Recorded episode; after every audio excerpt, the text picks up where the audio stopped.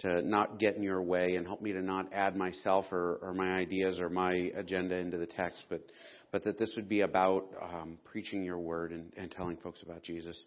Uh, I pray that you be with the folks who are here this morning. Help them to, to hear from you. Help them to know you. Help them to, to draw into your presence. And I pray through the word uh, being preached this morning and through through this time of teaching that they'd hear from you and, and, and just come to know Christ more intimately.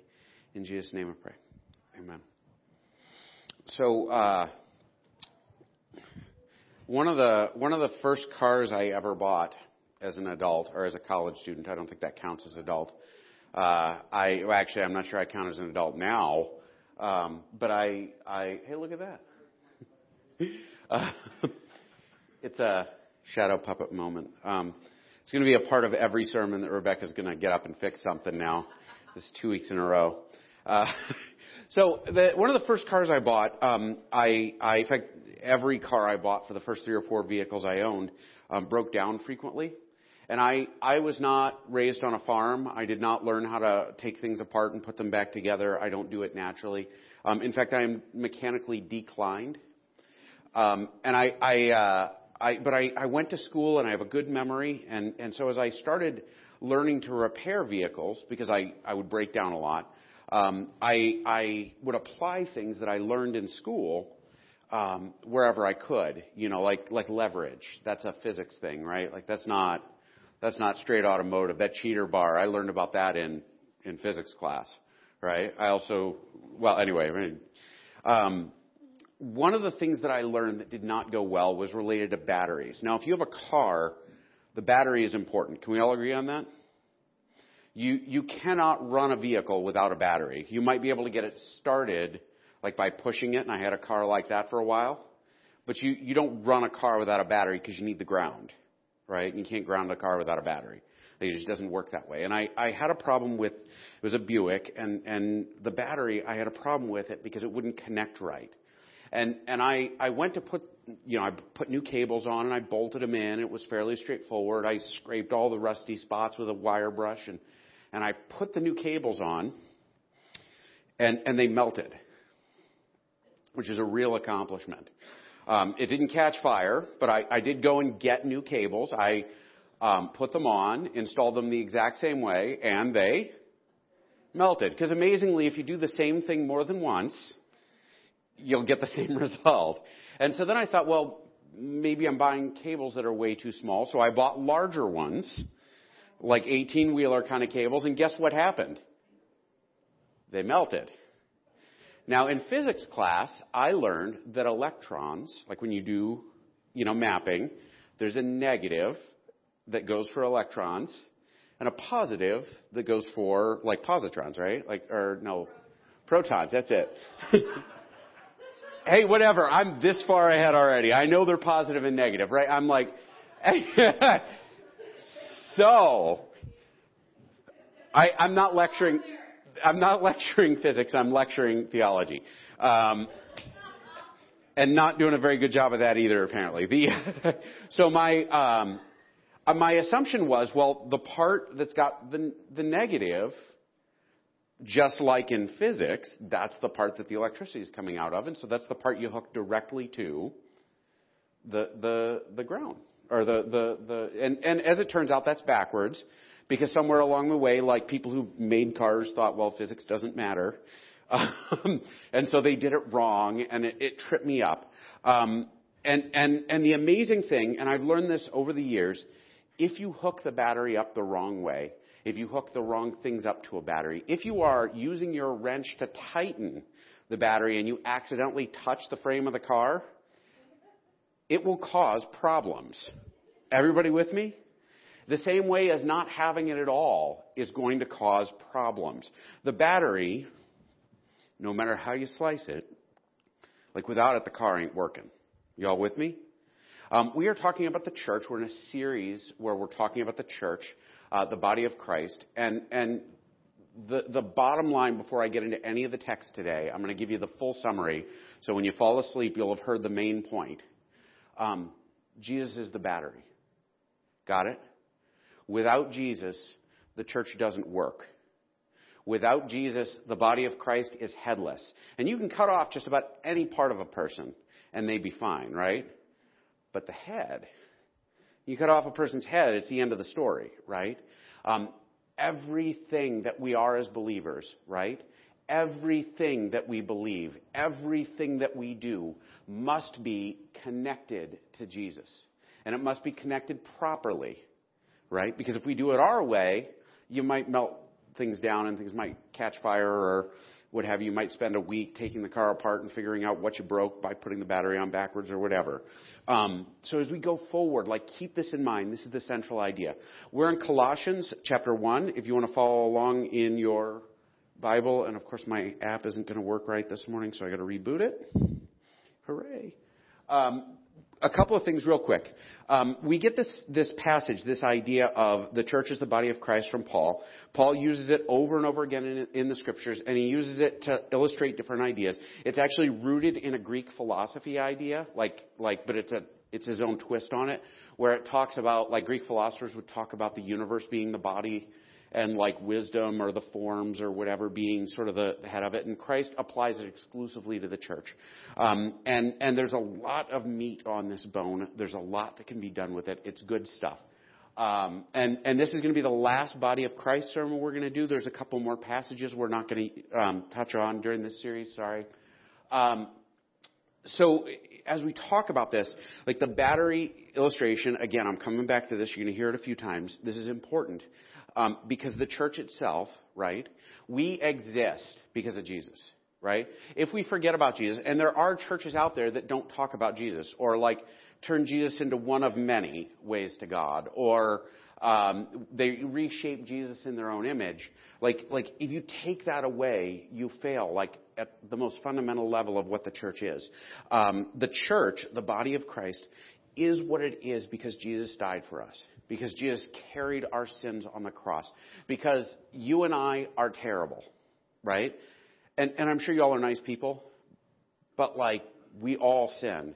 And we are all born dead in sin. And we get more dead in, in sin. And apart from Christ helping us not be dead in sin or keeping us from going to the fullness of our sinfulness, like we, it would be over. Like we cannot, we cannot manage on our own. Um, and so Jesus is sort of the life of all of it. He is the battery that gives it all life. And it is only through Him. Everything else is wrong. Everything else is broken. Everything else will catch fire and disappear eventually. Uh, early hymns. So this passage um, is an early hymn. It is um, it is a hymn Paul probably wrote. Uh, we can't sit down and deal with it like we would an early hymn, like a normal hymn that we would use, because it's not a hymn like we would use. Um, Jews sang their own way; they did their own thing. Paul wrote this specifically for churches or for this text. We're not really sure. There's a lot of argument about that, um, and apparently, I am going to be preaching right out of my Bible. Can you pay attention for me, uh, Jeremy, and bump the slides? Because uh, I guess I'm not using that. I got to find Colossians. I'm singing a little song in my head. That's rough. It's the what now? oh my goodness. All right, so this is uh, Colossians chapter, and I didn't wear my glasses. I thought, man, the text is way big enough on the slides. Um, but not because I'm old.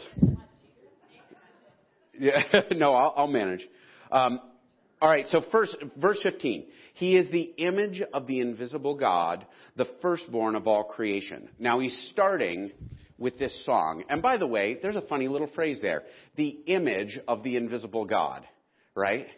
How do you make an image of something that's invisible? Um, when Paul says image here, um, he means something very specific. Is it working now? Um, thank you um, he means something very specific. He means that it is this perfect revelation of the invisible God, meaning we can know God. We can know Him intimately and personally, and we can know everything about Him because, like, we meet Jesus. Because we can know Jesus. Jesus is the perfect projection of everything that is God His holiness, His passion, His love, His, His desire to serve, His humility, His, His everything, His glory. Everything about Jesus is the perfect image of who God is. And so like right there, and this song is all about Jesus because like there's nothing else worth singing about um, in Paul's mind, I think. Um, but he starts out with this. He is the image of the invisible God, the firstborn over all creation. Now this has tripped some people up along the way, right? Because people will say, wait a minute. Jesus wasn't made. If Jesus always was and was never created, and you know there was never a time or a place where Jesus did not exist, how could he be the firstborn? This is a legal term. Got it? Um, some of you guys have siblings, right? When mom and dad left you alone, they would say, like in our house, Abby's in charge, right? Actually, I usually put one of the dogs in charge because I have sense. Um, but but but why would I say Abby's in charge? Because she's the oldest, right? Like, this is not a reference to quite that. It is a reference to authority. Meaning, Jesus is the firstborn, as in he is the boss over, or he is in charge over. In the ancient world, if you were the firstborn son, you hit the jackpot. If you were the second or third or fourth, or, you know, God forbid, the fifth, you lost. Because um, the firstborn had all the authority from, from dad when, when it, you know, it was all said and done. When dad wasn't around, the firstborn was in charge.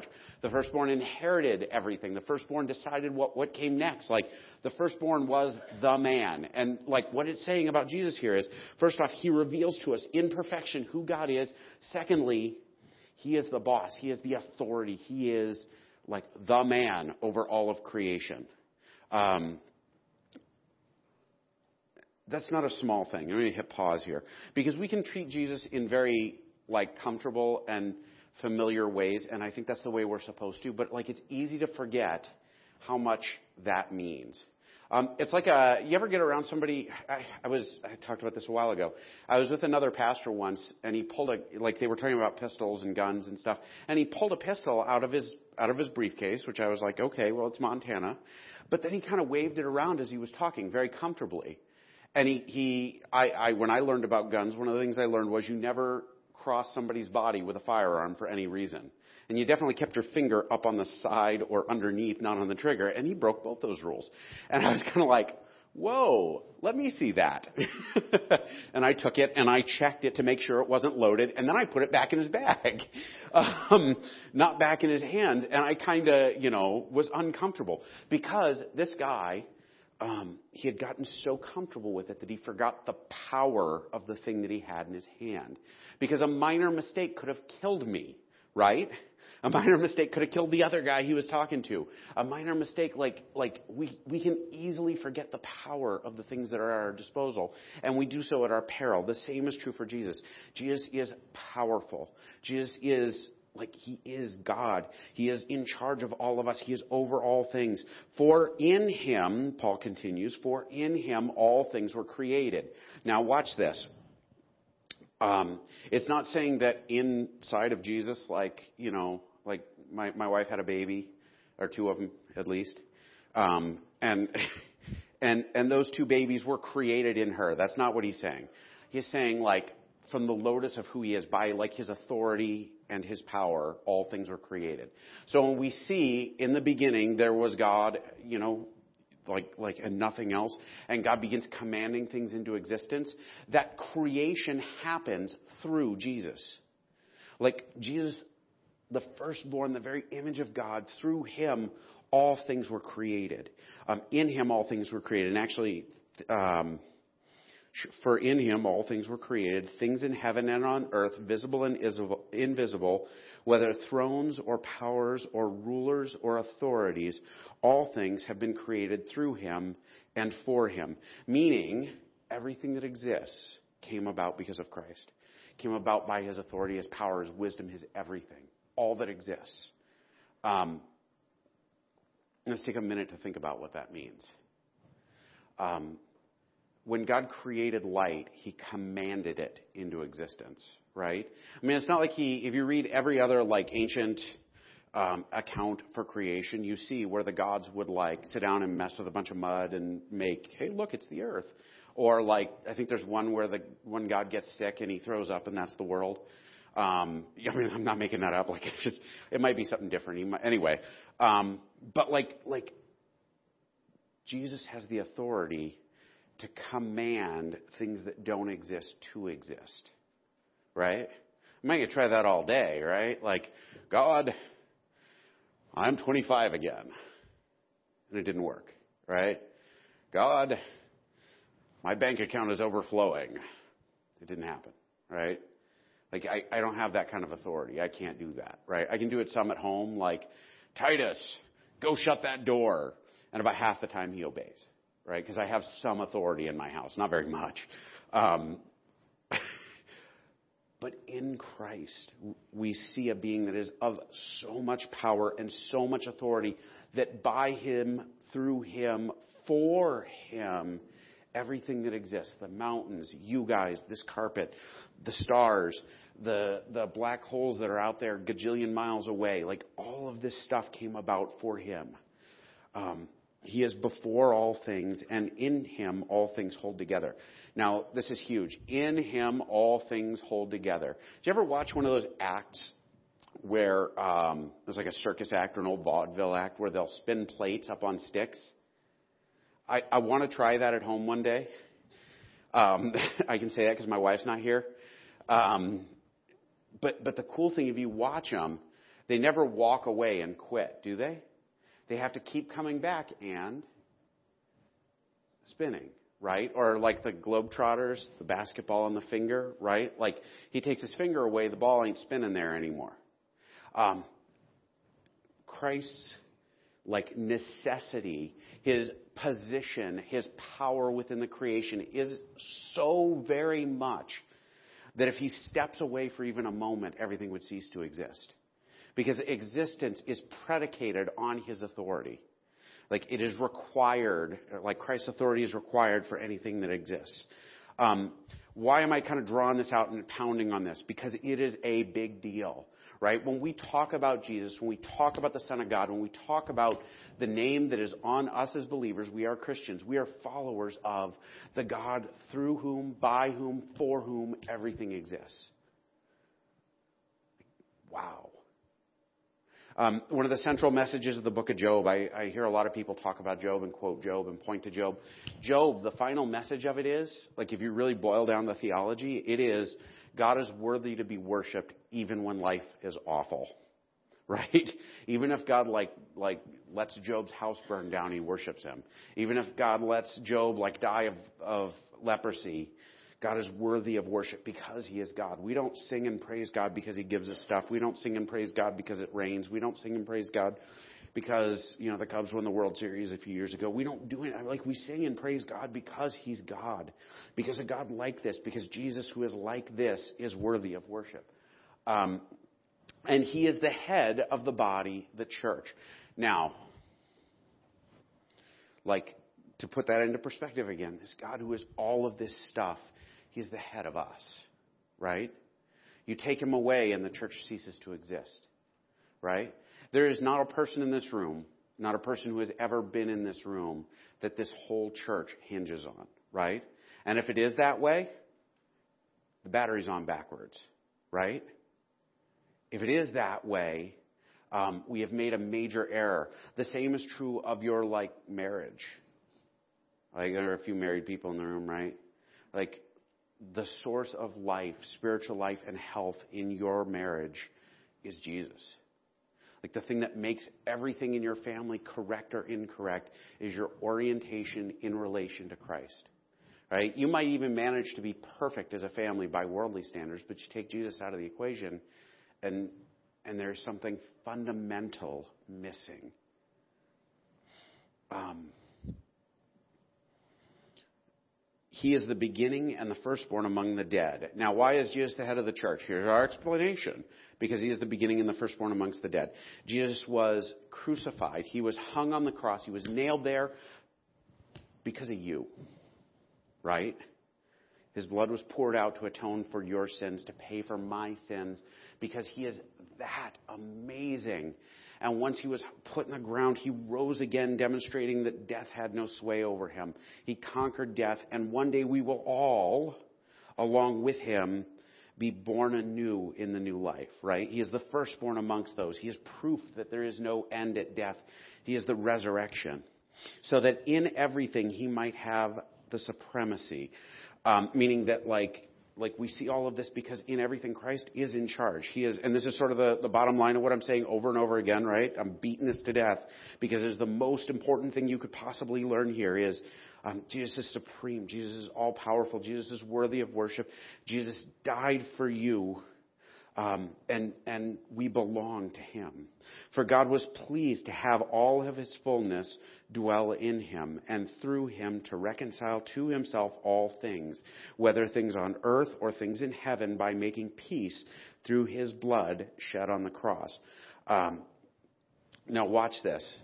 Um, there was kind of a big chunk there. Um, and I, my program froze up again. I'm just going to have nothing but technical difficulties today. Um, God was pleased to have his fullness dwell in him, meaning that Jesus was fully God um, by God's specific decision and direction.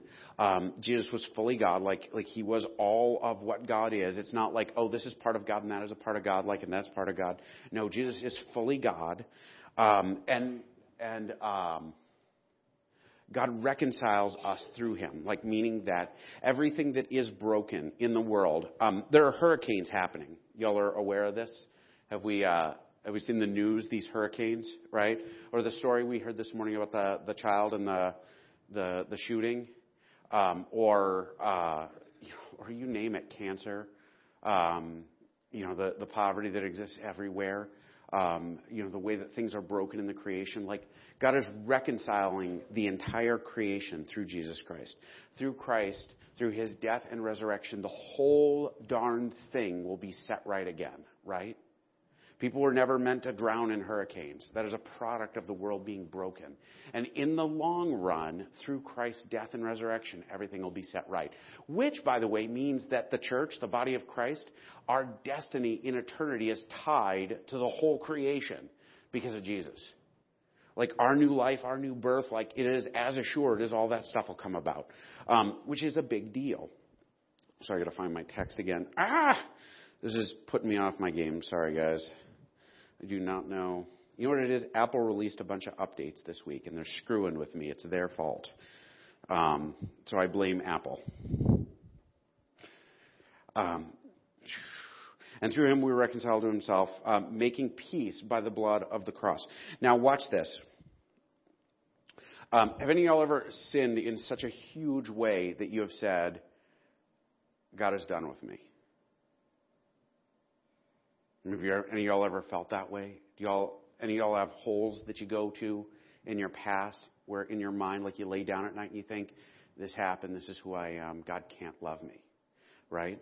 Um, but the, the fundamental bit there is making peace through his blood shed on the cross, meaning that this God, this God who commanded everything to, into existence, who counts the number of hairs on your head, um, who is all powerful, all loving, all everything, holy beyond words, his blood shed for you is enough to create peace.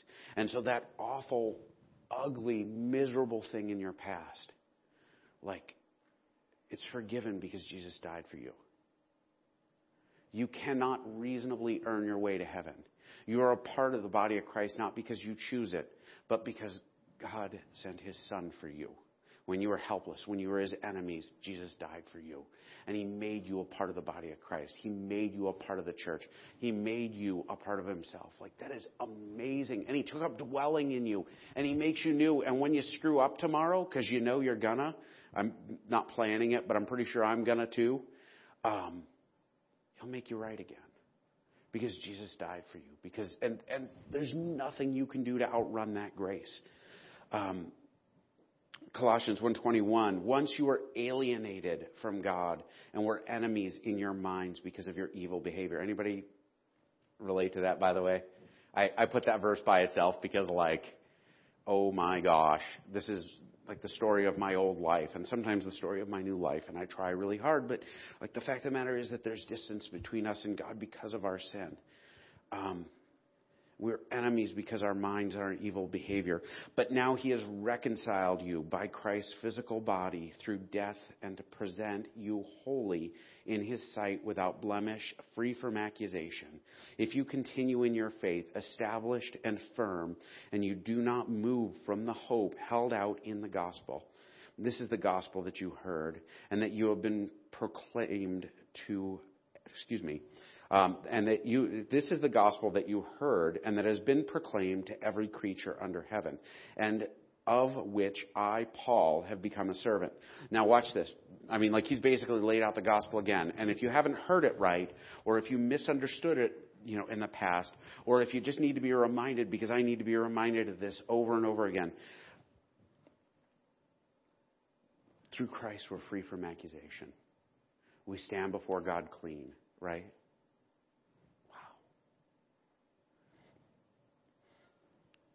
You might back up and say, you know, but where is he in all of these areas? And the question is, is he plugged in? Is he plugged into your into your reading? Is he plugged into your thought life? Is he plugged into how you select your hobbies? Does that mean I can't read anything but the Bible? No. It means that um, we keep into account who we belong to when we read, when we speak, when we spend our time, when we whatever. Like all of these things are oriented around him because he's worthy of being oriented around. I mean, we can pick all kinds of things that are a waste of time and they'll end up like disappearing in the long run. But if we orient ourselves, if we live for Jesus and become his people and belong to him, like, like we are innocent, we are free, we are clean, and it is forever. Um, this is the gospel. Anybody who preaches anything else is preaching to you a backward battery, right? Anybody who says you must show up to these places, follow these rules, do these things, give this amount of money, anything else, it's a broken car. Like, and actually, it's uh, the Bitzes have a have a truck out. Like, if you go out to their corrals, they've got a truck that's sitting out in a field that is missing everything, and and that is rusted and and you know down on the ground, and will eventually become a part of the ground if you wait long enough, right? Like, I I don't know. It's been there what like 60 years.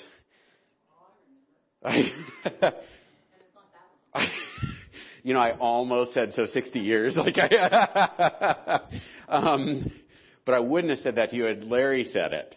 I would have. um, that is what they're selling you. Anybody who says do these things to go to heaven, like like that's the vehicle they're selling you.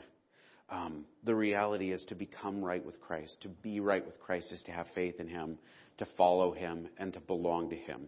There is nothing else. No earn, no, no deserve, no nothing. It is a gift freely given. Now watch this. This is coming around to the body part.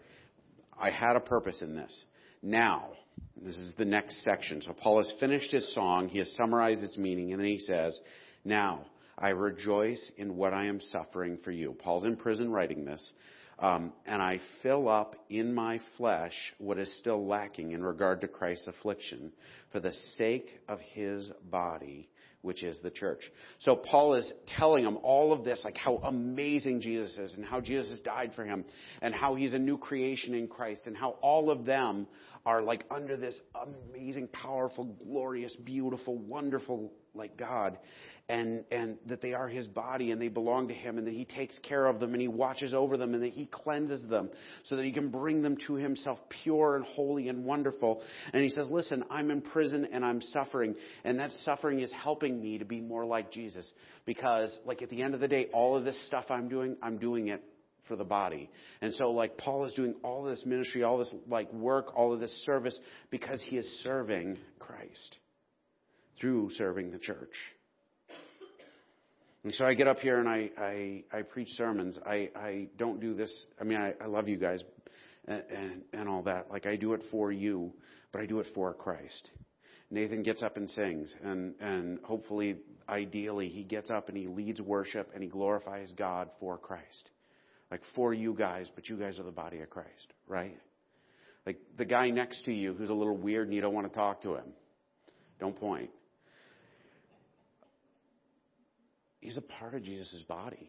Somebody that Jesus died for, and you serve him, you serve Jesus. The guy who who doesn't quite fit in, we visit with him and we talk with him. The guy who's who's hurting and alone, we go to them and we serve them. um, your spouse, your kids, all of these people. When we serve these people, ideally, there's a battery hooked up, right? And that's Jesus. I love my wife at the end of the day because she is wonderful, but I love her more because Jesus gave her to me and because she is His. Love my kids, and I want to teach them to be good people, despite who I am. and I do it because I love them, but I also do it because they belong to Jesus. I'm just borrowing them, right? They're in my, my care for a while. My challenge for you going forward, um, in everything that we do, like the body of Christ, the church, the church is Jesus' body. Like you serve the people around you, like the brisket cook-off. It seems like the silly thing we do, but like I believe that breaking bread together and fellowshipping together is a huge part of knowing Jesus. And when we gather and we do these things, or we potluck or whatever, and we spend time as a body of Christ, we serve not because like like this is what I have to do to get to heaven, but because this is Jesus' body. These are His people. Um, everything, everything that we do that's ministry is serving Jesus. And when you turn against the church and when you abuse the folks around you because they're annoying or because you want your way and you're not getting it or because of whatever, like, that's Jesus, right? I mean, I'm not, tell me if I'm missing something on the draw there, right?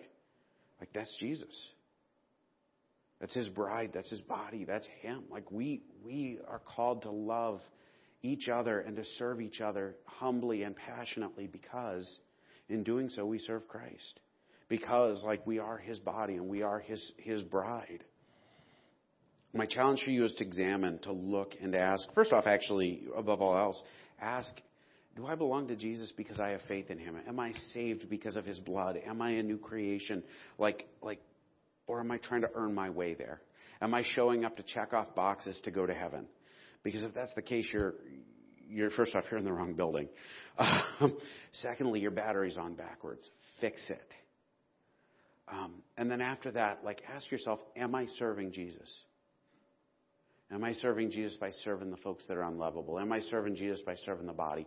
Am I serving Jesus by loving my spouse and serving my spouse? Um, we're going to close in prayer and I'll let you all go today. Uh, and, and in the coming weeks, we're going to talk about this a little more in detail. We're going to move away from the body of Christ stuff, and we're going to look at um, what it means to, to be believers in proximity to each other. We're going to look at the early church. It's going to be a lot of fun. I'm excited. Um, but let's close in prayer.